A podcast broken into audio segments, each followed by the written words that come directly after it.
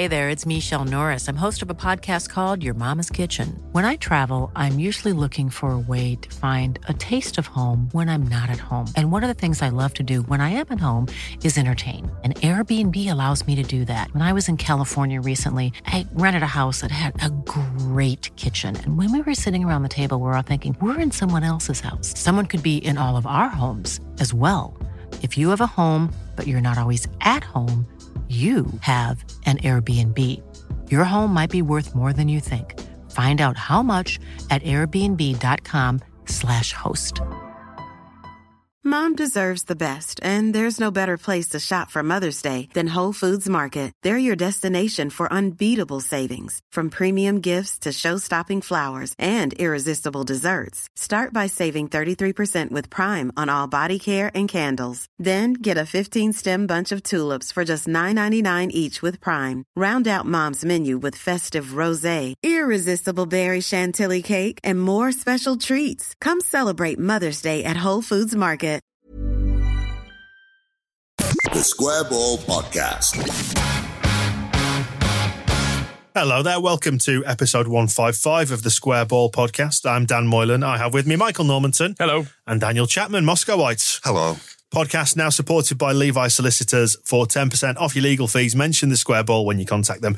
You can find all that at levisolicitors.co.uk. Thank you as well to you. If you bought issue three of the magazine, it completely sold out against QPR. So issue four is coming soon in time for Christmas. And a reminder that any remaining Marcelo Bielsa stickers will be given out with that as well. Full details on the mags, the mugs, and the new great and pink Leeds Carajo clothing line. It's at the thesquareball.net couple of days down the tracks now, then from Leeds against QPR boys, and uh, the routine 2 0 win that we were all crying out for finally came to fruition. The 2 0 part of it was possibly my favourite part. A third goal would have been nice, but it was almost as nice to not be worrying. Those like five, ten minutes at the end when he was just, we've won. It's all right. You don't want to get greedy as well, do you?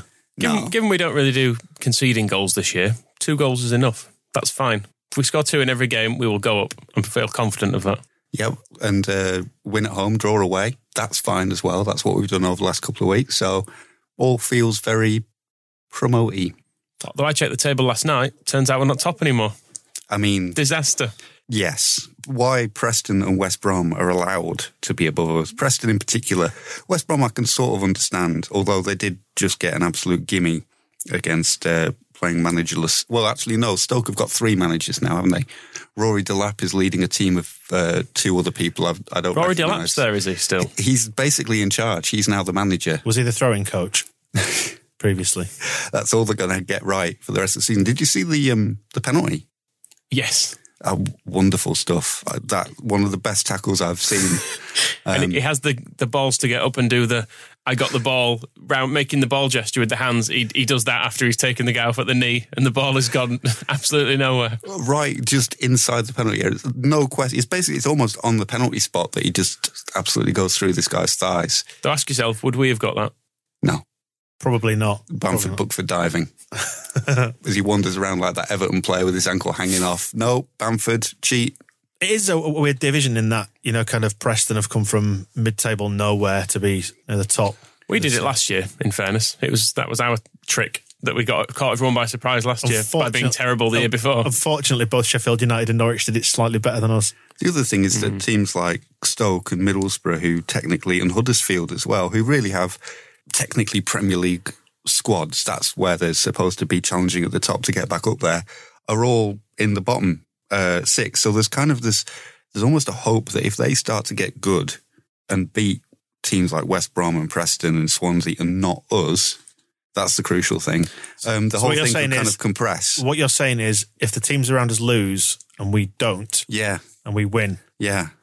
then we're we're shoo I think we could almost certainly get promoted that way. Do you want me to do some more explaining about how to score a goal, We kicking got- it and things? We got a really good response to your uh, how to score a goal guide in the match ball on Saturday against I've been QPR. I've been down Thorpe Arch over the weekend, just just running through it again, diagrams and stuff. Pat Bamford couldn't make it, unfortunately. Uh, so we'll see. That chance still upsets me.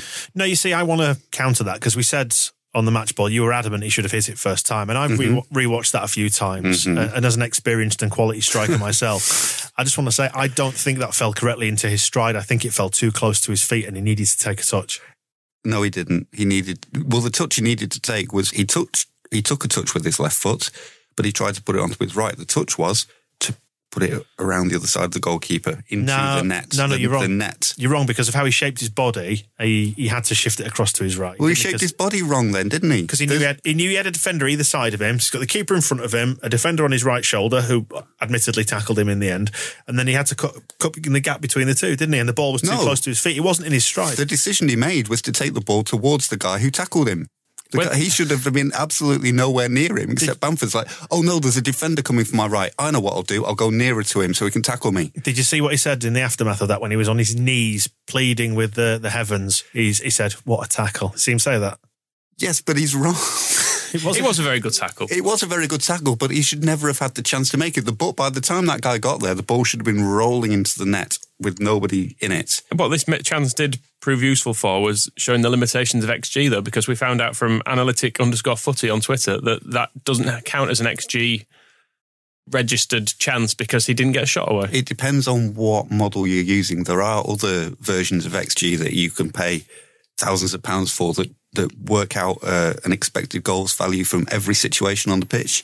So if you have the full access to the, the hottest data streams available, there is a mathematical model that will basically, if Kiko Casilla has the ball at his feet, there is a calculation of that, how likely you are to score from that situation. So, but the the stuff that's available, yeah. So when I was tapping around on Infogol trying to find it, it wasn't there because there wasn't a shot away. But we exceeded XG in this game, so that's good. Yeah, as rightly pointed out by uh, Graham Smith, who uh, highlighted it. Expected goals, by the way, for the benefit of anybody who isn't familiar with it, it's how it basically measures the quality of a chance, doesn't it? Yes. Should that have gone in or not? And generally with Patrick Bamford, the answer is yes. But anyway, our XG for the weekend against QPR was slightly under two, and we scored two. So we are doing better than we should be. At last. At well, because Tyler Roberts is in the team to actually put the ball in the net. And Bamford, um, there was footage came of, out of Bamford's header as well from the side. I don't know. It was very tight. You can't. There's no. There's no definitive angle on it from what I've seen, but it was very close to being onside. I think there might be an element of uh, the boy who cries wolf in that because Bamford is quite bad at staying on side. Just in general, it's just a thing he seems to. There was one moment um, apart from that when he was waiting for a through ball and he timed his run completely wrong and just wandered off. And I think it was Tyler Roberts was trying to play him through and had to hold and check. And he's he's not great at reading that. So he'd been called a few times by the officials for being offside. So I think the linesman may have gone law of averages. Well, it's him. And at least we didn't have to have VAR drawing lines on it. I'd No, rather it's just given as offside. Yeah. Although we maybe wouldn't be saying that if it had been nil nil at the time. Michael, why do you think Moscow hates Patrick Bamford? It's hard to say. Um, I think it's his hair. I think he don't, don't think he likes that. Don't think he likes his boyish good looks. A lot of jealousy there. I don't hate Patrick Bamford. I just wish I just wish he'd made Mateusz Klich's beautiful through ball the way it just swerved in front of him onto his left foot where he wants it. We've spent weeks watching him putting the ball like the ball on his right and him trying to get it over to his left, and that's what I don't understand. It was there. You don't happened. understand because you're not a quality striker. Well, You don't have that experience like me and Michael do. a quality striker would have put it in the net. That's the thing. He said we paid seven million pounds for him, and the defender And got a tackle, and it thirty happens. grand a week. yeah, I don't know, but it was it was interesting to see Klich putting that pass through because he, he seems to find it easier to do that when he's playing deeper than when he's been playing in Tyler Roberts' position. So it was good to see that Speaking of that Klich, option. speaking of Klich, sorry, he was he should have put that chance away. shouldn't he? It was a difficult one that rising volley, but it was uh, it was a really good opportunity. Pat Bamford had missed it. Moscow would still be talking about it now. Yeah, well, he is relentless. He should have scored. I agree, but it was mo- it was more difficult than. Uh, than the other ones, but it would have been nice to get a goal in the first 15 minutes. I suppose it's baby steps. We scored in the first half. That's good. We haven't done that for ages. And then uh, the next step is to try and score inside the first half hour and then the first 15 minutes. And then we get back to where we were against West Brom last season, where we could score in the first 16 seconds. I think with that, the Klich chance, if you were, were a quality striker, uh, as Dan said, like me, it, you've probably got a better chance of that going in because it's likely to just slap off my thigh and then it might actually still go in because he was very close in and the keeper was either side of him. It would have just gone in, but he absolutely twatted it. I mean, it's probably a good sign that the most upsetting thing from the weekend was QPR's kit, which actually, I- I mean, we tweeted out about it. The problem with colourblind people, not with them, for them. colourblind people are fine. Fucking moaning about it. Don't hate you, it's fine. how many people suffered with being able to distinguish the two teams apart. It was a right pain in the arse. How many people are colourblind statistically? I have no It's- idea. It's one in twelve, isn't it? Yeah, Me- the, men. The um, yeah, it's more, it's higher in in men. So one of the articles about this has worked out that that there would be something like twelve hundred people in Elland Road on average who would have been struggling with that, which is a lot of people to to pay thirty pound for a ticket and not know what's going on. And also the people watching on the, the dubious illegal streams. Think of them; they're blurry at the best of times. Trying to trying to distinguish colours on the, when you're watching a washed out laptop filmed on someone's phone in a living room, streamed via France. Is that white or is that very, very pale, washed out green? It was hard to tell, even in the stadium, as someone who isn't colourblind. Did you notice a few people, like players, passing to the wrong team? Not being crap, but in terms of It's hard to tell with some of them. Helder, Bam- Helder Bamford, Costa. I was going to go. I was going to pick on Costa for that one because I didn't want to. I don't want to get the, the the hate Bamford reputation any more than I do already. Michael. Why do you think Moscow hates uh, Helder Costa? I don't hate any of our players. We'll find this, but in the Only because Bailey Peacock Farrell's not there anymore. well, this You did is hate true. him. In the extra poll, we're trying to put together our, our least favourite, like the worst midfielders of all time, and I've really struggled with it because I like wingers and midfielders in general. Like they're all all right. I'm looking at it, going Jordan Botaka, brilliant player. Everybody else hated him. So I'm all in favour of all Leeds United players. I would almost consider myself a fan of them. so has this weekend settled your nerves a little bit? Yeah, but it's just nice to have an easy win. Not easy, but a regulation win. Just nothing complicated about it. There's nothing we need. We don't need to get too upset about anything because we did score. That's the thing when we have games where we just miss chance after chance and you don't get a result. Then you obviously upset by it. But when you when you do put some away, you kind of just forget about the ones that you did miss. So are we saying winning makes us happy? Yeah, we just L- need to losing, not so much. We can still miss loads of chances, is what I'm saying. As long as we score some, that's fine.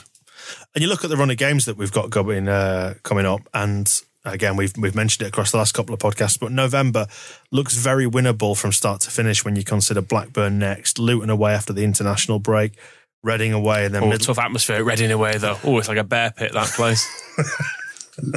Don't get me started on Bamford's performance last time we were there. and then Middlesbrough at home as well. Mind you, they, they might have sacked Jonathan Woodgate by then. You never know. But uh, Replaced him with Kewell. it looks like Harry Kewell is joining the uh, the coaching staff there. So you'll have Kewell and Robbie Keane and Jonathan Woodgate all there. That'd be weird, won't it, when they come to Elland Road? I think Kewell will get a great reception. Is it? Will it be the first time he's been back?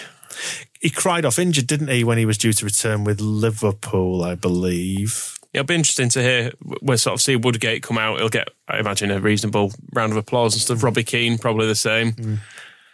and then Q. I wonder if he'll just hide behind those two in the hope that he he doesn't get He'll, spotted. he'll skulk out as late as possible, won't he? He'll hide, yeah. There's been a few suggestions that his uh, his contract might not begin until December, or perhaps they'll be they'll need him with the under 23s that day or something. Just you know, something will happen to keep him uh, keep him out of Elland Road. I think, which is probably for the best for all concerned. Michael, why do you think Moscow hates Harry Kewell? with very good and well established reasons. Absolutely. Congratulations, Moscow. Thank you. We mentioned them at the top of the podcast, but thanks once again to Levi Solicitors who are supporting this podcast. And like the Square Ball, they are Leeds through and through, have been for 85 years. Branches right across the country now. So if you need a solicitor for anything, with the exception of criminal and family law, then just give them a quick call. You can find the contact details at levisolicitors.co.uk. Best bit is they'll give you 10% off your legal fees if you mention us, the Square Ball, when you speak to them. Well, we knew that we couldn't just accept a routine 2 0 win against QPR without something popping up. And uh, the thing that's hitting the headlines now is Kiko.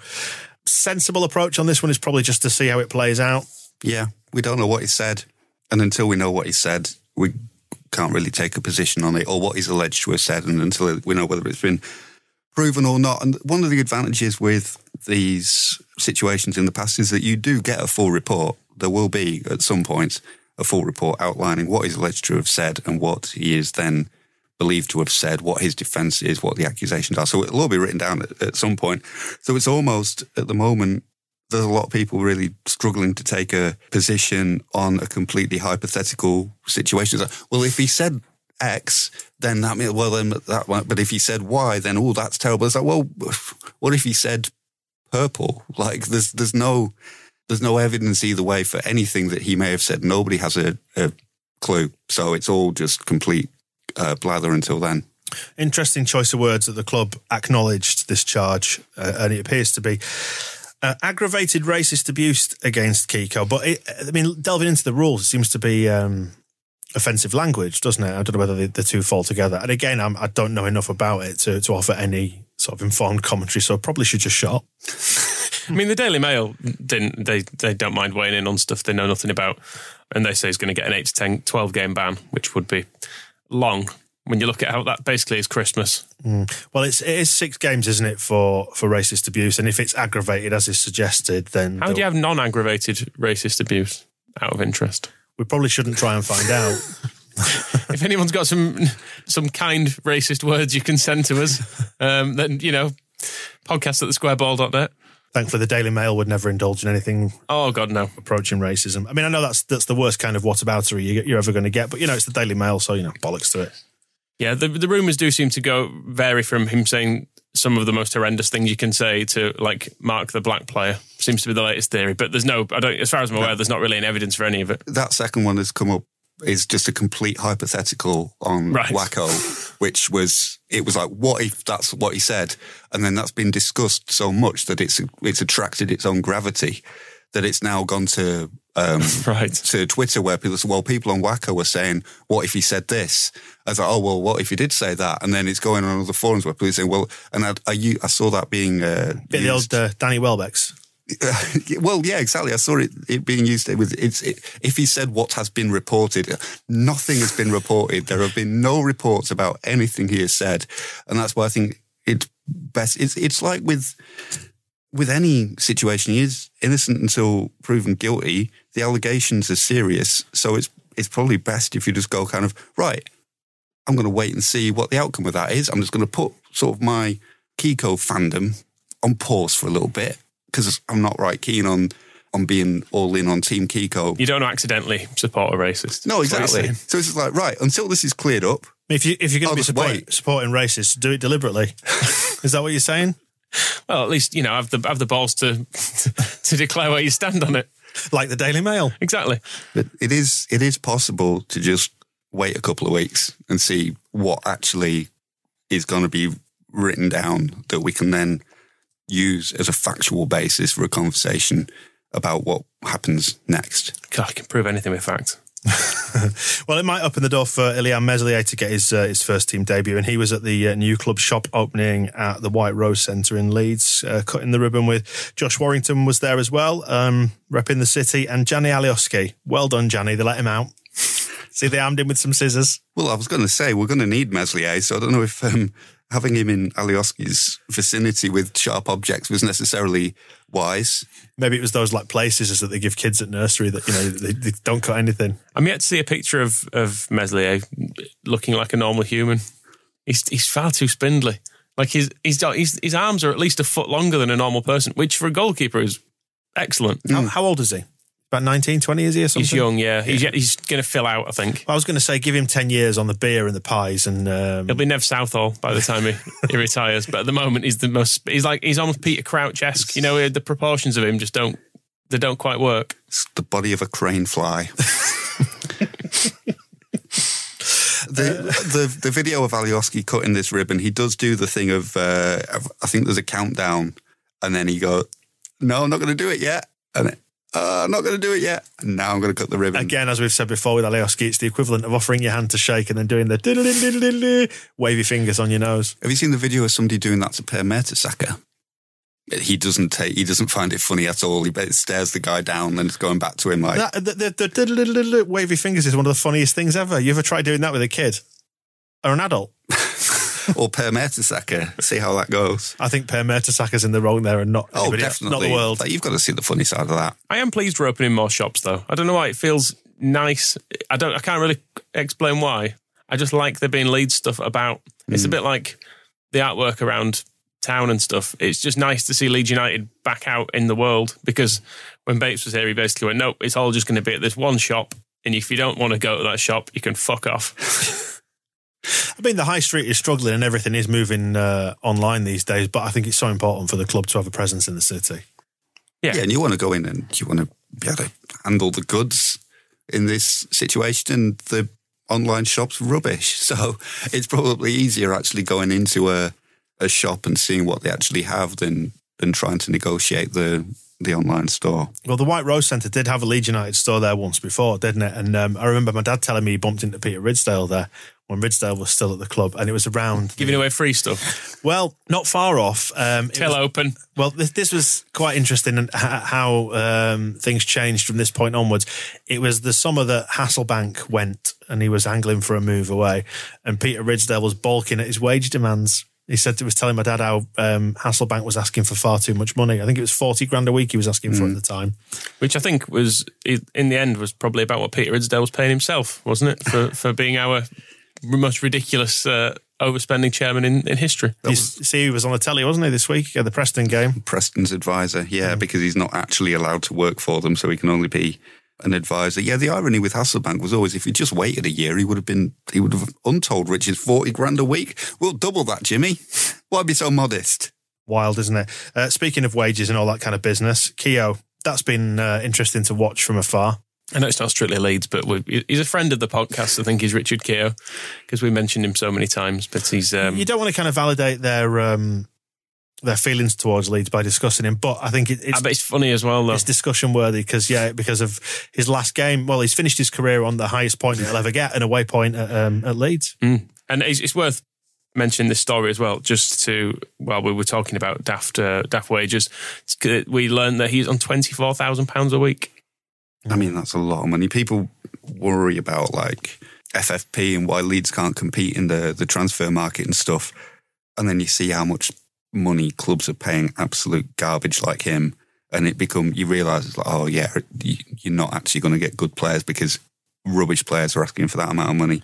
I did enjoy the suggestion that they've sacked him because when this goes to court and he wins, they'll settle it via something some other way than Derby's account, so they don't have to FFP the Well, uh, it's, the it's, a money. le- it's a legal cost, so it's not included in FFP or something. Yeah, yeah, which isn't a, not a bad idea. It, I mean, they it's got form. they have got form. It's it would be very um, convoluted, and they need to let his agent know because his his agent is out in the media saying that Keogh's in a bad way and this is all terrible.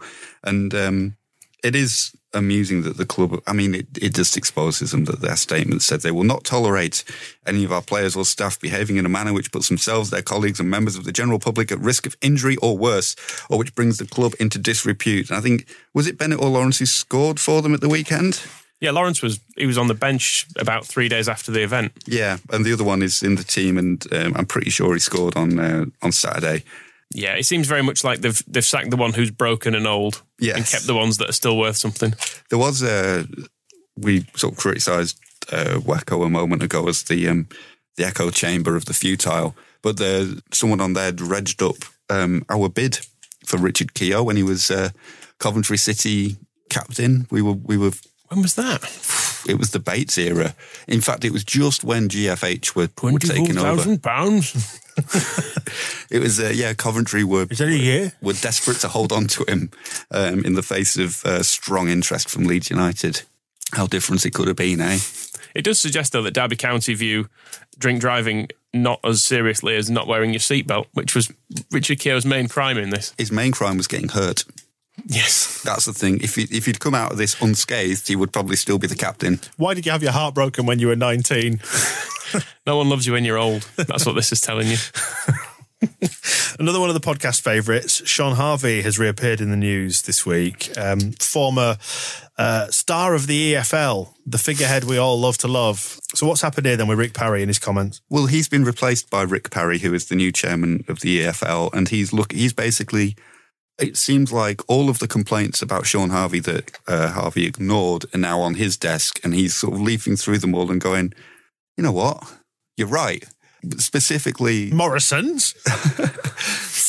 outer space. Bangkok? Um, the uh, One of these expense forms for Bangkok. the specific one uh, that's been discussed is Andrea Radrizzani was leading. Him and about 10 clubs were complaining vociferously about the, the broadcast deal with Sky, saying that the EFL didn't have the legal authority to sign it and that the whole process was handled incorrectly. And um, there is apparently an independent 400 page report on the issue that was completed in January that the clubs have not been allowed to see because I assume it was given to Shaun Harvey. Um, but Rick Parry's read it and he now thinks that the clubs were right. I think the thing is that the the processes of the EFL, Rick says, are fine. Like the things they have to sign a new deal, that's all right. The way Shaun Harvey did it was wrong. Like he didn't adhere to their own processes. So what happens next is a is a bit of a mystery, and this is all kind of sources say, so none of it's confirmed. But um, uh, Is there any chance Sean Harvey can go to prison well, the quote for a long time? the quote from the source. Um, He'd chief- have he'd have a torrid time, wouldn't he? Sorry, go on. Although he, he keeps failing upwards, he'd probably end up running running the, the wing he, unexpectedly. the uh, so the the source says that Rick Parry says there's nothing wrong with the rule book. The problem is that it was being ignored. So how you fix that, I don't know, because that broadcast deal is signed. What it sounds like to me is that the uh, the EFL is going to sort itself out, get itself in order, become the most lucrative, well-run league in the business. Just as we get promoted into the Premier League, which will then immediately fall apart, and we'll, we'll wish we were back here. Oh, the arse has gone out of the transfer market again. Yep, exactly. Wages have plummeted. Uh, well done, Leeds. Yeah, that we'll watch that one with interest because it would it will be genuinely interesting to see if there's any comeback on that because there are a lot of unhappy people. with it. Surprising to see Shaun Harvey at the heart of something going very, very, very wrong, isn't it? Choose your words carefully there or not. Yeah, I was going to say something slightly differently. Um, yeah, things things that he's involved with tend to not go brilliantly for everybody. That's one way of putting it. that is one But way of he- putting it. Yeah. For his part, is always well paid, which is good for him. Very well expressed. Right, we'll move on to this then. Another thank you to you if you got involved in the centenary kit draw. Now, when we originally did this, uh, well, quick reset for the benefit of you if you're uh, tuning in for the first time or whatever. We um, got hold of a centenary shirt.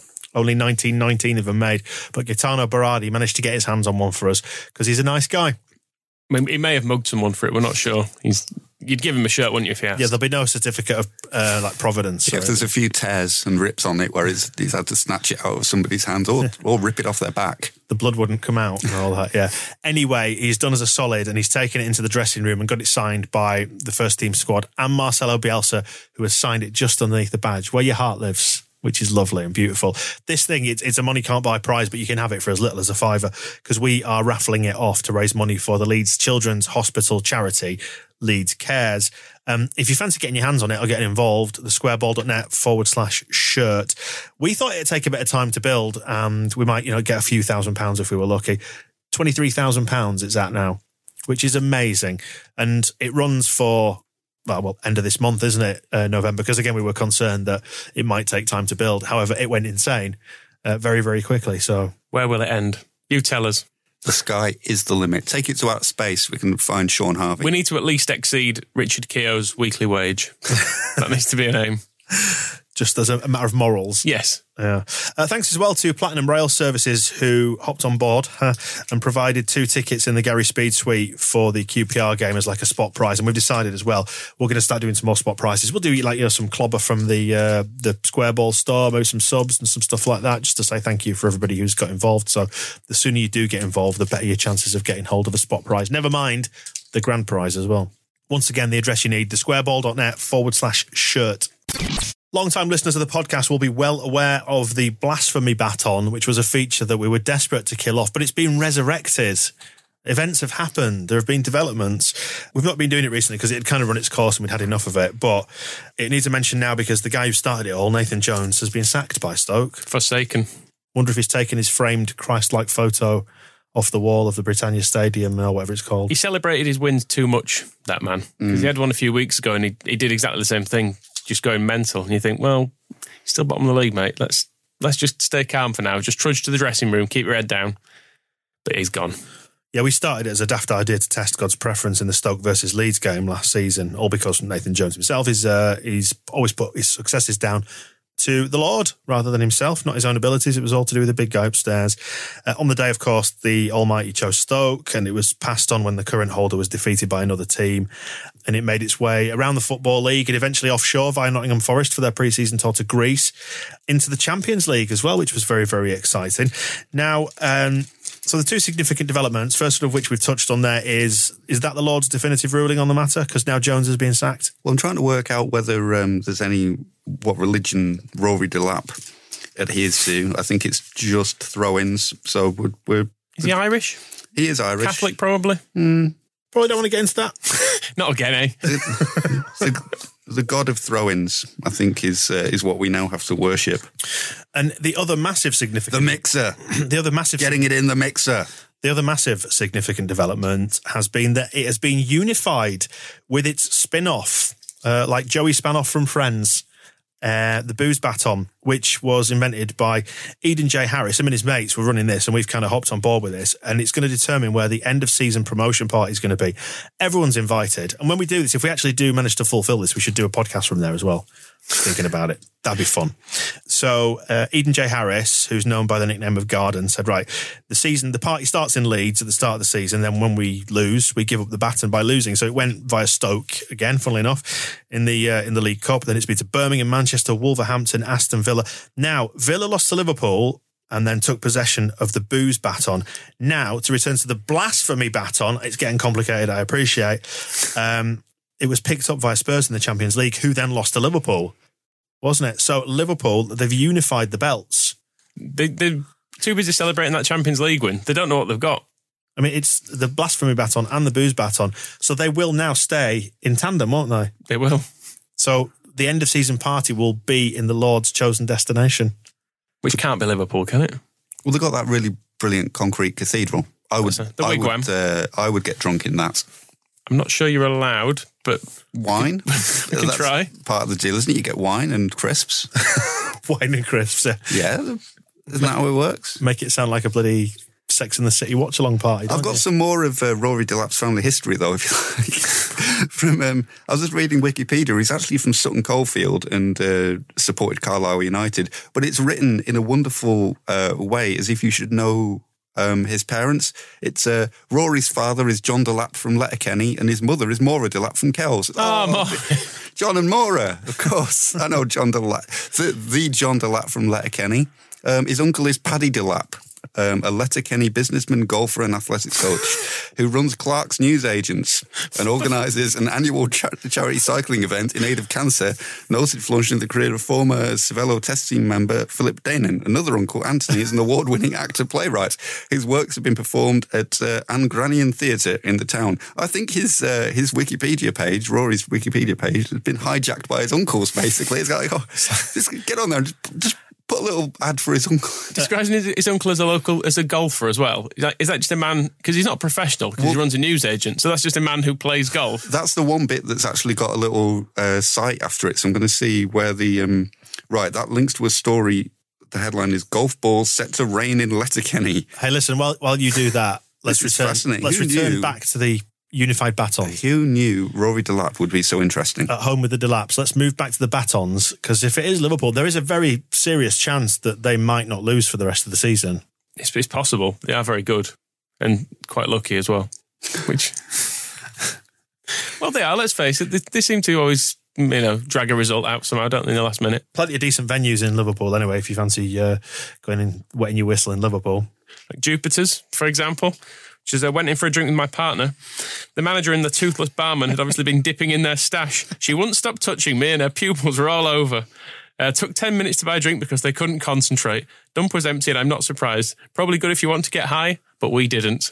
I mean, look at the gift horse in the mouth there, really. But I think it sounds quite fun, particularly the barmaid who wouldn't stop touching him. Got to take what you can get, haven't you, these days? But you know, when, when I was looking on TripAdvisor, I did obviously go to kind of the worst ones, but Kev Bram gives it five stars and describes it as his, he's put the title second home on it.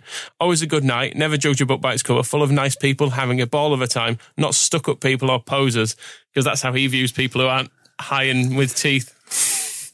oh, with teeth, have you? Show off. Fucking hell. We touched on it a little earlier then, but the extra ball this week, we are picking our uh, worst midfield on this week's extra ball, our other spin off podcast, because we picked the defence a couple of weeks back. And I wouldn't permit you, Carlton Palmer, in that defence, would I, Moscow, when you two went head to head? Michael was determined the winner because I felt Carlton Palmer was inadmissible. I'm hoping uh, I'm bringing him back to the court, and uh, this time I will. Different charges. Yeah, charged with being a midfielder. Unfortunate choice of words. Um, I've got some. I've got some backups. Well, I mean, he was found guilty, wasn't he? Yep. Um, so, so him. If you want to hear more about Carlton Palmer, why wouldn't you? Yeah, and we I've got can't- very little else to say about him apart from I hate him. So, yeah, basically take everything I said about Patrick Bamford earlier and apply it to Carlton Palmer, and then you don't need to sign up to the extra ball this week. Um, plus, we carry on destroying Harry Kewell's life as we go back to the future to right the wrongs of the 01 02 season in Championship Manager. And uh, it's all at the squareball.net forward slash the extra ball. Hey, I'm Ryan Reynolds. At Mint Mobile, we like to do the opposite of what Big Wireless does. They charge you a lot, we charge you a little. So naturally, when they announced they'd be raising their prices due to inflation, we decided to deflate our prices due to not hating you. That's right. We're cutting the price of Mint Unlimited from $30 a month to just $15 a month. Give it a try at mintmobile.com slash switch. $45 upfront for three months plus taxes and fees. Promo for new customers for limited time. Unlimited more than 40 gigabytes per month. Slows. Full terms at mintmobile.com. Since 2013, Bombas has donated over 100 million socks, underwear, and t shirts to those facing homelessness. If we counted those on air, this ad would last over 1,157 days. But if we counted the time it takes to make a donation possible, it would take just a few clicks. Because every time you make a purchase, Bombas donates an item to someone who needs it. Go to bombas.com slash ACAST and use code ACAST for 20% off your first purchase. That's bombas.com slash ACAST, code ACAST.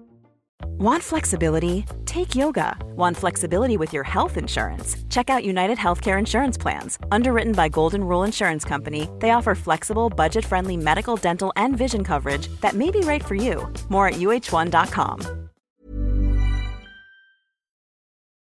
Blackburn at the weekend. They're managed by Tony Mowbray. He's got a face like a pensioner's elbow. We've mentioned WACCOE on this podcast already. Actually, years back there was a very good thread on that with Tony Mowbray Photoshop thread. Wonderful. If it can be, I think it's probably on there still. It's worth it's worth a look.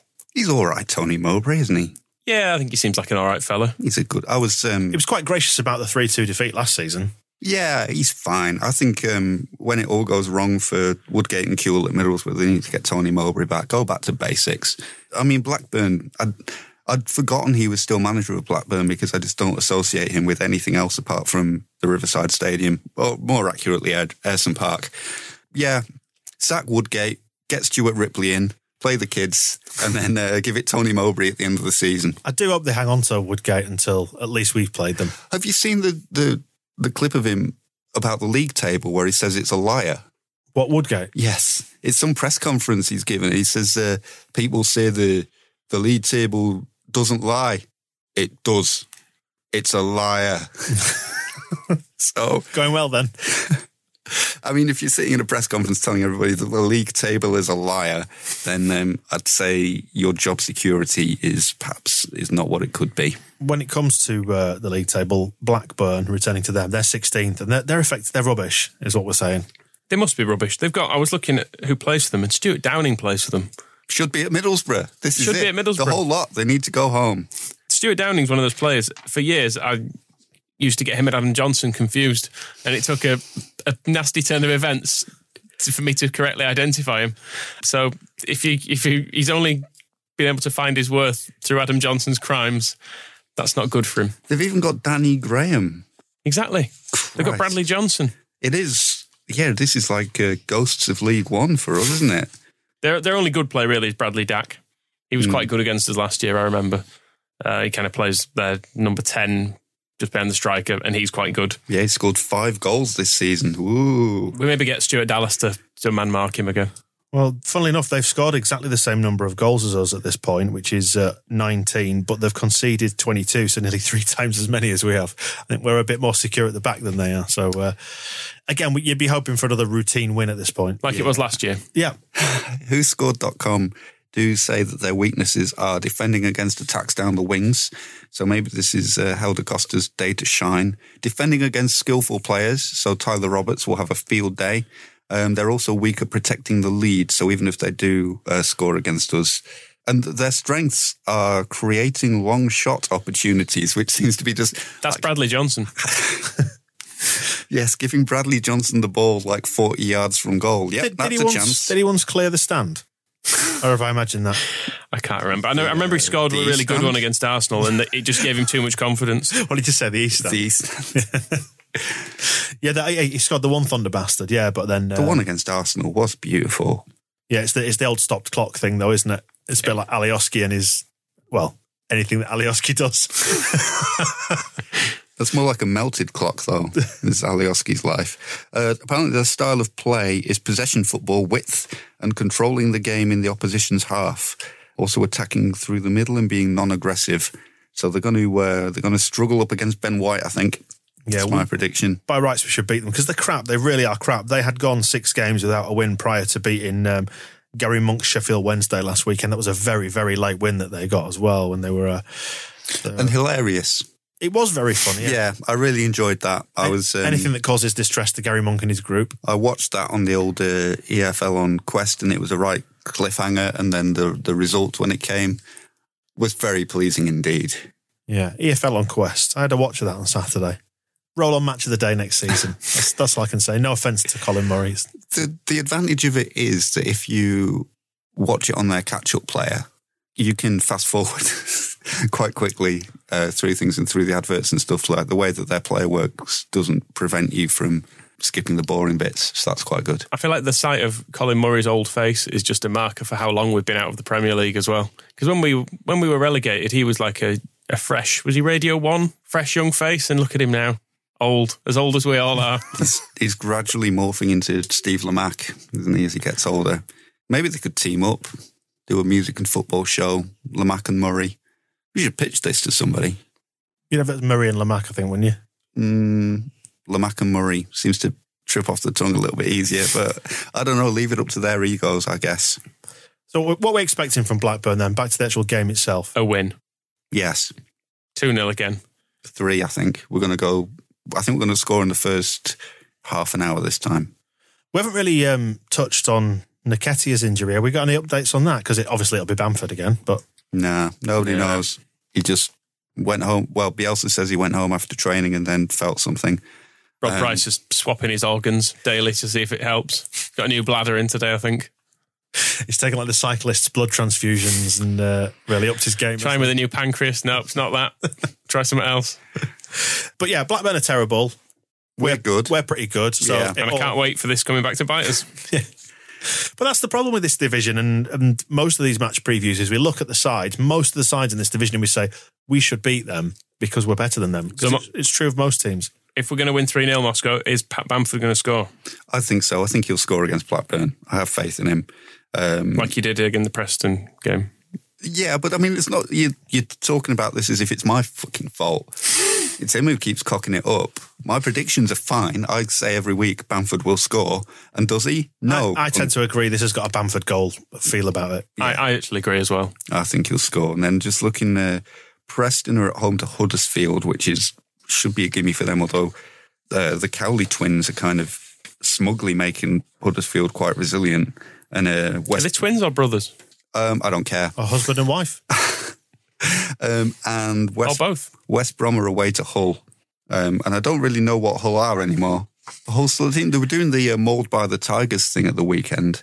They've basically got one good player, haven't they? They've got Jarrod Bowen, who, who we made inquiries about last year, but he's about 30 million quid they want for him. So Yeah, Hull are eleventh, which is basically where they will always be forever, um, no matter what division they're in. And yeah, that's probably what are Swansea doing? Swansea will probably have a game as well. Won't they? Sheffield Wednesday away. Oh, okay. The the Monk Derby. Well, that can be a that can be a nice uh, goalless draw, I think. So will we end the weekend going into the international? Bear in mind we don't have a lot of great form going into international breaks. Will we end it on top of the division? Yeah, by about six points, I think. That's my prediction. it's bold, but yeah, I'll go along with that. So scores for this one, we, we all feeling a 3 0? Why not? yeah, do it. Every week we like to pick heroes and villains here on the podcast, uh, an acknowledgement of the people who've made things better or worse across the last seven days. First up, the Ken Bates Villainy Awards. Ken Bates gets a nomination. That's the rules of this game. What, what for this time? He's not been up to anything in Wyoming, so just for closing all our shops, for shrinking the club, closed shops, he closed stands, he closed the upper tier of the East Stand. He just made people not want to bother. It was small time, wasn't it? It He- was. He, liked to give out. He was a big millionaire, but he's the guy who just sat in the back of the cafes in Monaco and stank, and people and the, the proper millionaires laughed at him. And, Unless- then he came here and made us similarly smelly. And let's not forget when he took control of Leeds United again for the second, sa- saved us again Mm. uh, in 2007. It was a, for a total outlay of about half a million quid. Bargain. So presumably he ploughed all the rest of it into getting us prom. Oh no, never mind. and actually, when it came to you know, he closed a load of stuff down. The things that he never opened, nightclub. Which was a shame. It'd have been it'd have been worth going in at least once just to see how awful it would have been. There would probably have been uh, other podcasts out there, maybe a Nottingham Forest podcast going in. And our booze bat on destination, well, Leeds won at the weekend, and uh, we've seen we've found this review of a nightclub on TripAdvisor. It's at the football ground. Sounds like a nightmare. Who else? QPR, that kit, no, Not acceptable. no, it, it needs it needs redesigning. If they're going to be sponsored by Royal Panda, dress as pandas. Royal ones, if necessary. I think we can check the rules and see if they can wear a crown. Panda with a crown. Yeah, that'd be absolutely fine. And if all their players could maybe take on the proportions of pandas as well, I think they would be, they'd maybe be easier to beat, but I think they would be more popular because everybody's going to go and see like 11 pandas playing football, aren't they? So when we go to uh, Loftus Road later on in the season, uh, we could wear our all dark platinum grey and pink kit, charcoal, whatever it is, or we could wear our new sky blue one just to piss everybody right off again. I think we should turn up in hoops, bring out a fifth kit, blue, blue and white hoops, and wear that and see how they like it. These are mauve hoops. Yeah, slightly different shade, just to uh, just to make all the QPR home fans, colourblind ones, go through what our fans had to go through. do have genuine questions about that kit as to why that was allowed to be registered as a kit when it's clearly a terrible clash. Well, the, the third kit would have been perfectly good, and the home kit would have been a massive improvement as well. So uh, I d- don't understand. Have they still got a kit with the black and red Dennis the Menace stripes? Is Not that- anymore. I think they last had that in about 1995. Well, that was always pretty good. Gary Penrice or someone playing in that. I mean, we weren't. Uh, there was never actually much said about this, but it seemed like we weren't allowed to wear our sky blue away to Sheffield Wednesday because of, I guess, if you put their dark blue and white together, you get light blue. So, so if we weren't allowed to mess everybody's lives up with a horrible kit clash, why were they? I've been trying to figure out where we're going to wear our blue one. Um, On the streets of Leeds. Brentford, I would say. Because it not- goes nicely with jeans. We'll wear it at Brentford for the Pontus Jansson derby, but where else? I can't think. Blackburn away, Nope. Middlesbrough. It'd probably be all right with Middlesbrough red, but then why wouldn't we just wear white? But we wore. We wore yellow up there. I think we. It'll be those games where there's not actually a clash, but we just wear it to. Sell it. Yeah, If they have it in stock. Uh, who are we blaming for that kit? QPR or the referee? QPR brought it. Referee should have made him wear Leeds training gear. Yeah. And we could have sold some more that way. So there was a game in the 80s where I think it was Millwall who wore our away kit, I think it was, because they uh, didn't have a suitably contrasting kit. Have I, have I remembered that? Or was it just socks? There's a there's an incident of us away at Brighton, I think, wearing red shorts. We had to borrow their away shorts. So it's white shirts, red shorts. But that's not nothing to do with us at home to Millwall. No, but I don't I don't have any information on that. So You I wrote a book. Uh, you wrote a book about the hundred years Gaping holes in this book. of Leeds United. You should know every fact about every game. well, I don't. Call yourself an author. Uh, who else? Paul Heckingbottom, just for ruining another club. He didn't ruin ours because he, he wasn't here long enough. But he's been sacked again at Hibs just because he's, he's useless. Are they bottom or very near the bottom of the league? Uh, they lost their, their semi final, didn't they? I think they, they were keeping him on because he had a good cup run. Then he lost that and they were like, yeah, do you know what? Yeah, That'll they- do. They've won one game, and it was the first game of the season. There's been a lot of games since then that they've not won, and apparently they keep throwing away leads as well. Is he bothered? He never seemed that bothered when he was there. Well, the thing with Heckingbottom is he never wanted to be a manager. He kind of got the job by default at Barnsley. And then I think he got the taste for it. And then when Leeds came knocking, he was like, oh, yeah, good chance. And now he thinks he's a manager. And now somebody needs to take him aside and just say, ah, oh, Paul, no. You gave it a go. You gave it a good go. Yeah, you tried. You got a couple of jobs out of it, a couple of payoffs. But just like- stop now. Brian, what's his face? Um, our ex manager. What's his name? Brian. McDermott. That's the one. Yeah. It's how easily we forget. He's he kind of just left it all be, hasn't he? The management management side of things. You get a couple of good payoffs and that's enough for you, isn't it? You can just slide into a bit of scouting or something. I do Football is remarkable for that, isn't it? payoffs. Yeah, just getting being shit at your job again. It's like Mark Hughes. You only have to be good for about a year somewhere as a manager or a Hmm. player. Then you get a good deal and you're like, yep, done. sorted forever. I think uh, with with McDermott, I think we did break him. Heckingbottom kind of kept his confidence together long enough to go to uh, Hibs and still have that like, well, they only replaced me because they got Marcelo Bielsa, so it's not like I did a bad Who job. I is told him about, by the yes. way. that guy was nothing before me. So whereas McDermott, I think, has just gone. I mean, the whole GFH. He worked for both GFH and Cellino. It's a lot for somebody to uh, to go through. I imagine the counselling's still ongoing for all that one. Mm-hmm. Cellino himself has just sacked a, a manager as well. He has. At uh, Brescia, uh, I don't, no, don't know how he's been doing, but you know, he Well, got promoted last season, and he's Yeah. and he now sacked him anyway. They're um they're in the relegation places, but they've got a game in hand that would uh, would get them out. Which is kind of if you're going to get promoted, and your one signing is going to be Mario Balotelli. It's kind of like well, that's not too bad. But obviously, Cellino is probably wondering why they've not won the league already. So get rid of him. Even though he's flying the plane, etc. He uh, the strongest suggestion for the replacement is somebody who he used to have as his manager at Cagliari. So it's that usual thing of him just going like, "Oh, I'm bored of Eugenio. Where is uh, where's Brian? Nigel If I- Gibbs. I still, Nigel, I got a job. I'm still paying that Nigel Gibbs. Why don't you come here to Brescia? Um, it could be like let McDermott in, but yeah, he, he loves that churn of going like, "Ah, I know I sacked you before, but hey, it could be different now. It will not be different now." Uh, who else we got nominated for this? Uh, Luke Ayling, who was captain in the centenary game because Liam Cooper was uh, was injured and appears to be. Um, I mean, this is nice. It's great. He says uh, it's it was great to be. Uh, it's great to captain this club, especially in the centenary game. It was a really special moment. It was probably the first time in my career that I stopped and thought, "Wow." I am actually captaining Leeds through its 100th birthday and for the centenary match. It was a real pinch me moment, which is great that it meant so so much to him. I do feel like Does he realise the hundredth birthday and the centenary match were linked? he talks about them as if they were separate events. I know the the reason it's a centenary match is because That's what centenary- centenary means. and and the reason the reason he was captain was because Liam Cooper was injured. So when he starts saying, "I went home, I took the shirt, the armband, and the jacket. It's all going to go up in a frame." I never frame shirts or anything. This is going to be the first one that I have up in the house. It's definitely the first moment in my career where I've stopped and just been wowed. And wondering if the next thing is like, Liam.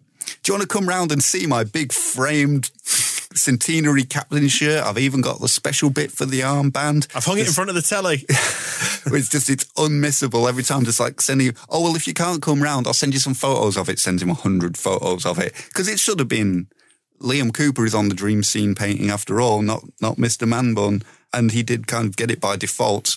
But why not whack it up in a great big frame so you can get Liam round to, to look at it and cry? And why not put one of our own players in as a villain? Michael, why do you think Moscow is Luke, Luke Ayling? I think it's going to be easier to. Who, who do you like in the current Luke squad? Ayling, I think, he's wonderful. But you've nominated him to be a villain. Yes. Okay. Uh, do we have any other nominations or should we close that out? Uh, Jose Luis Chilavert, who has never got on well with Marcelo Bielsa since he Bielsa turned up at Velez Sarsfield and told them, uh, he said that every player in this squad is equal and you all have a chance to start. And Jose Luis Chilavert, the, uh, the free kick and penalty scoring goalkeeper for Chile and have been to World Cups and won Best Goalkeeper in the Year award, pointed at the, uh, the Argentinian version of Illan Meslier, who was his, his, uh, understudy and said, me and him are not the same. Bielsa, you are wrong. And then went home to Paraguay and it became a, a pan South American diplomatic incident. Um, and he's not happy about Bielsa's comments on the protests in Chile that came after the was it which game was it? It was after the Birmingham game, Sheffield Wednesday. the Sheffield Wednesday game. Uh, Chilavert tweeted, Marcelo Bielsa, you are in favour of criminals who burn buildings, trains, and cars. It shows that he has not learned anything from life. It's easy to say from England and that we teach him success in Velez, and he has not learned anything. Failures in football, I take it to populism. I don't really understand much of that because it's been translated through Google, but I don't think Marcelo Bielsa is in favour of criminals who burn things. So I think Chilavert is wrong and he should take our manager's name out of his wrong mouth. There's a thing, talking about people burning things. We're recording this on bonfire night, and obviously, bonfire night, a very British tradition. I, I wonder what Bielsa might make of that. Walking around just seeing loads of shit on fire. I think he'd be into it. He, he strikes me as a man who'd like to learn about it. He probably knows far more about the whole gunpowder plot than any of us, in truth. He's probably running a bonfire in Wetherby tonight just for. Carrying pallets down on his back because he feels guilty for something. Throwing them on the fire. Make sure there are no hedgehogs under Gonna there. have, gonna have Oh. chumping. Can you imagine? I mean, I, I would like to know if anybody in Wetherby went and knocked on his door on Halloween, trick or treating, because he always brings sweets to the for the kids on the um, greeting the players off the coach. So I imagine the bowl of sweets next to his door would have been incredible. That final timid knock when he's just got nothing left. The apologies. Instead, they get like a, a six hour coaching course. Did you see? It's uh, I forget the fellow's name who translates videos of Marcelo Bielsa on, on Twitter and puts them on YouTube, but he does a, an absolutely sterling Juan Jimena job. or something like that? yeah, um, he he found one a clip of him uh, of Bielsa taking some kids into the uh, the training compound with with Chile and sending one of them out with a, a signed ball afterwards. He obviously gave them a tour or whatever, and uh, and one of them's interviewed and he says, "Oh, you spoke to uh, Coach Bielsa. What did he say?" He said, "Well, he he, he thanked me for his support and he uh, Told me to go home. he gave me yes, he gave me this this ball and said, oh, what's it signed? It says to to Jimmy from Marcelo Bielsa, and uh, and then he told me to go home and and he told you something else, didn't he? He said yes, not to talk to the press. Wonderful. Should we pick a, a winner from those then? QPR's kit seems the the worst of those. yeah, I hated it from the moment I saw it. It's like a, a mint Aero left in the rain, and uh, it should be stopped. Excellent. And on to the Andy Hughes Hero Award. Somebody who's done the opposite of causing misery, caused the joy across the last week. Who we got? Plenty of candidates because it was a good winning week. I'm going to leap in here straight away to because I want to stop this idea that I hate all our players. So I am nominating Jack Harrison, Tyler Roberts, and Leif Davis all on my own because I love them more than any of you. Jack Harrison's not ours. That's the only reason you like him. Tyler Roberts is, and Leif Davis is, and Leif's got a great name. Imagine being called Leif. Now, Jack Harrison is good, and he's doing the things people said he couldn't do now mm. assists, passing, and stuff into And- the box. And playing left wing, left midfield, and left back all at once, which, That's where Stuart Dallas plays. well, they're both doing it. so they're sharing that. But it sounds quite difficult, that. Michael, give us another coaching masterclass in the art of passing to people. What you do is, yeah, you you run into the box, you have a look up, you look for one of your, your players in the same colour shirt. Admittedly, not easy in the QPR game, but then you, your passing process is kind of like the shooting one. Mm. You, you do it with a withdrawal of the foot from the ball, then you bring it forward, striking the ball, and due to the angle of your foot, that determines the where the ball ends up, uh, and you're trying to get it to one of your teammates, either their head or their foot. That's what I do. Not straight hard into their lower abdomen, abdomen, ad, ad, stomach. Yeah. like I suspect Patrick Bamford. In fact, Bamford uh, could be retrospectively nominated for villainy for. There we go. Yeah, I don't. sus- I don't hate our players. the suspicion that he may have uh, accidentally on purpose injured Eddie Nketiah. Uh, we're on heroes now, though, so you can't have that. Okay, then I- Tyler Roberts, who I love and enjoy. Yeah, he's in sparkling form. Good to see him back. Two assists as well, and a goal from Jack Harrison in the 2 0 win. So, yeah, they're both legit. And Leif Davis bombing up the left. It was just really exciting, wasn't it? He's really fast. He looks really strong as well. Um, Compared to this is this is going to sound like I'm hating our players now, but when Barry Douglas has come on at left back Mm. and done the, it's basically been that same switch, as- isn't it? Recent in recent weeks, and that's always been a bit boring. Whereas Leif Davis came on, anything he but just boring. he just set off. Where did we sign him from? He was like a racing car going into turbo. He was like the new Mike Whitlow. I think did he come from Morecambe? Yes, he did. And if you remember his debut against Aston Villa away last year when he played centre back, obviously because he's a left back, started it with an, a, a massive crunching tackle that I think he was almost he was very close to being booked for. I like his style. Yeah, he looks like a really good prospect, and we've saved him from a life of crime and probably drugs in Morecambe. True. Uh, classic British seaside town. Uh, who else? Uh, well, Marcelo Bielsa for saving Leif Davis and also for his uh, his weekend spent in. Uh, he went to Nottingham, I think it was, to support the Chilean women's hockey team in their uh, valiant attempt to get to the Olympics. They were beaten by Team GB, despite having a, a pep talk from Bielsa in his uh, his Adidas outerwear, not Kappa this time. I, I'm wondering if Chile, if their hockey team is sponsored by Adidas, so he was uh, conforming to to their uh, dress code We rather w- than it was flagged with us as well that, um, speaking of Adidas, that um, manager for QPR, what's his name? Mark, Mark Warburton. Warburton. Yeah, was wearing uh, Adidas Yeezys uh, at the weekend. That, that was a retrospective nomination for villainy. However, inadmissible because uh, Eamon, who designs the fanzine, uh, he did some trainer research for us. Not Yeezys, just looked a bit like He Yeezys. was wearing fake Yeezys. Yeah. I mean, is that worse? or Knock better? off, knock off ones from the market, yeah, something like that. Uh, heroes, anyway. Back to that. Yeah, so Bielsa, it's uh, the the he is a hockey fan because his uh, his daughter plays hockey, and I found some great a write up of him watching her play for uh, she plays for a team in Rosario, and um, he he was pacing. He was described as pacing up and down the touchline exactly as if he was manager. And then when a, a shot of hers hit the post, he was like yelling and angry and pounding the uh, the chain link fence around the, the pitch. So he uh, he's he's, uh, he's well into hockey, and it was nice to see him uh, not just sat in his video bunker at home, but going out to see some some fresh air. Got the train as well. My mate was uh, was working on that train. Got to meet him. Very, Right. Very jealous. It's worth it's worth going on trains just in the off chance you see him. Was he on? Was he first class or just regular? He wouldn't go first class, would he? It's, Can't remember actually. God, that's Okay. too ostentatious for Bielsa. You'd, even if he's just bought a normal seat, you'd you'd move him, wouldn't you? Be like, I mean, can you imagine just ending up sat next to Marcelo Bielsa on a train?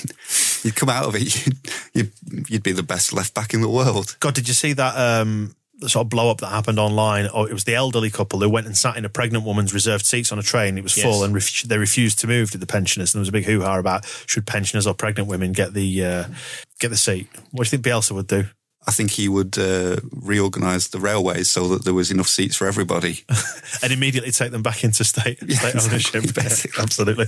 Which other heroes? uh, Shane Green, not a name you probably know, but he's the man who has done the big mural by the uh, the footbridge that goes over the M621. It's at the end of uh, what street is it? Can't remember now.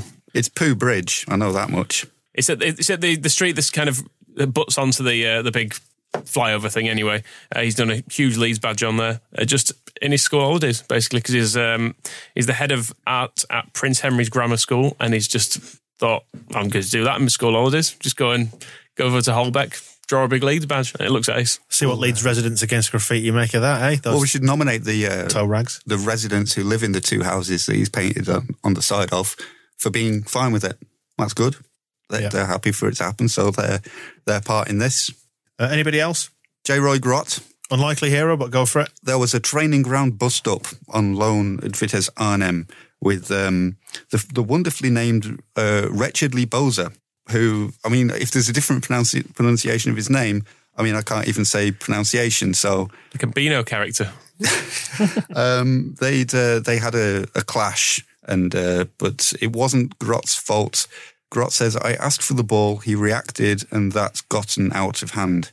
Yes, that had gotten out of hand. Grott told Fox Sports. Leonard Slutsky is the manager there, and apparently he's sorted it all out. Boza has apologised for the altercation, and Grot has accepted his apology. So Grot being the bigger man, which He is in He most can- cases. Again, uh, bonus points for Leonard Slutsky having a great name. Yeah, I mean it's it's a story when you've got uh, Leonard Slutsky, Riechedly Bazoer, and Jay-Roy Grot all in the same story. you can't resist it. Uh, any other runners and riders then, or should we uh, draw a line under this one? We've got a couple of dogs to, to deal with. Rita, Nicky Allen's guide dog, is has retired after the, the fixture against QPR, been replaced by a Is that the guide dog that's always photographed in the in the stadium? Yeah. yeah. There's a young pretender taking over um, from Rita. And in other dog news, Ben White's got a couple of pups off somebody and has invited them round for dinner, which is one of the most heartwarming stories. Apparently, he's so pleased with the puppies that he's invited the family who uh, who, who sold them to him round for dinner as a thank you. They'll be useful um, bargaining chip, won't they? We can we can kidnap those dogs when we're trying to make him stay. Yeah, you can't take them to, back to Brighton. You're not allowed. Dogs in Brighton. Nope. They're barred. New rule since you've been there. Where is it? Show me some evidence. Nope. I'll just uh, write something on my phone for you to look at. There you go. God, I hope he stays because he's wonderful and he's a wonderful footballer and a, and a good human by the looks of it. Seems like a nice boy. Yeah, he's brilliant, kind, and a lover of dogs. What's not to like? Excellent. Any more then, or should we uh, call that out? I think that's everybody. Pick yourself a winner then. I feel like Jack, we've criticised Jack Harrison enough over the year. I haven't You've been nothing but nice about almost certainly have. Michael, why do you think? Nonsense. yeah, I, I, yeah. Is it a sympathy vote though, or are we happy to award it to him because he's in good? No, if he gets a, an assist and a goal in every game, that's there's nothing. he got two assists. There's no this. sort of sympathy vote in that. That's said on just the match, him doing stuff. Said on the match ball, he got two assists. in we haven't scored a goal for weeks that he hasn't either assisted or scored. So, so pray God he doesn't get injured. You can get the mag and loads of Ace merch and the famous Leeds Carajo mugs, hoodies, loads of stuff at the thesquareball.net. And please do, if you want uh, more content from us uh, and want to get behind us, uh, every uh, every week more bonus content on the Extra Ball, our other podcast, two ninety nine a month. First month is free. All at thesquareball.net. Heading into the international break, we're happy. We feel like we're in in a good mood. Out of 10, where are you now in terms of happiness? Oh, a good, a good seven. I'd give myself a, an eight. I'm about an eight at the minute, which is nice. If we win on Saturday, where will you It's be? costing me money, is it, though? These wins. Ah, yeah. That's, what's- that's why. That's why I'm not as you Um, know. Moscow, why do you think Michael hates Leeds United? I'm even uh, I'm upgrading mine to nine because the more money he loses, the happier I am. Excellent. Well, fingers crossed for more uh, cash leaving your bank account at the weekend then, Michael. Good luck. Or bad luck. Thank you. Well, like I said, ten pounds. It's a, it's a price to pay for a win. Uh, thanks for listening to this. We will speak to you on the Match Ball podcast after we have uh, handsomely defeated Blackburn at the weekend. We'll speak to you in a bit. The Square Ball Podcast.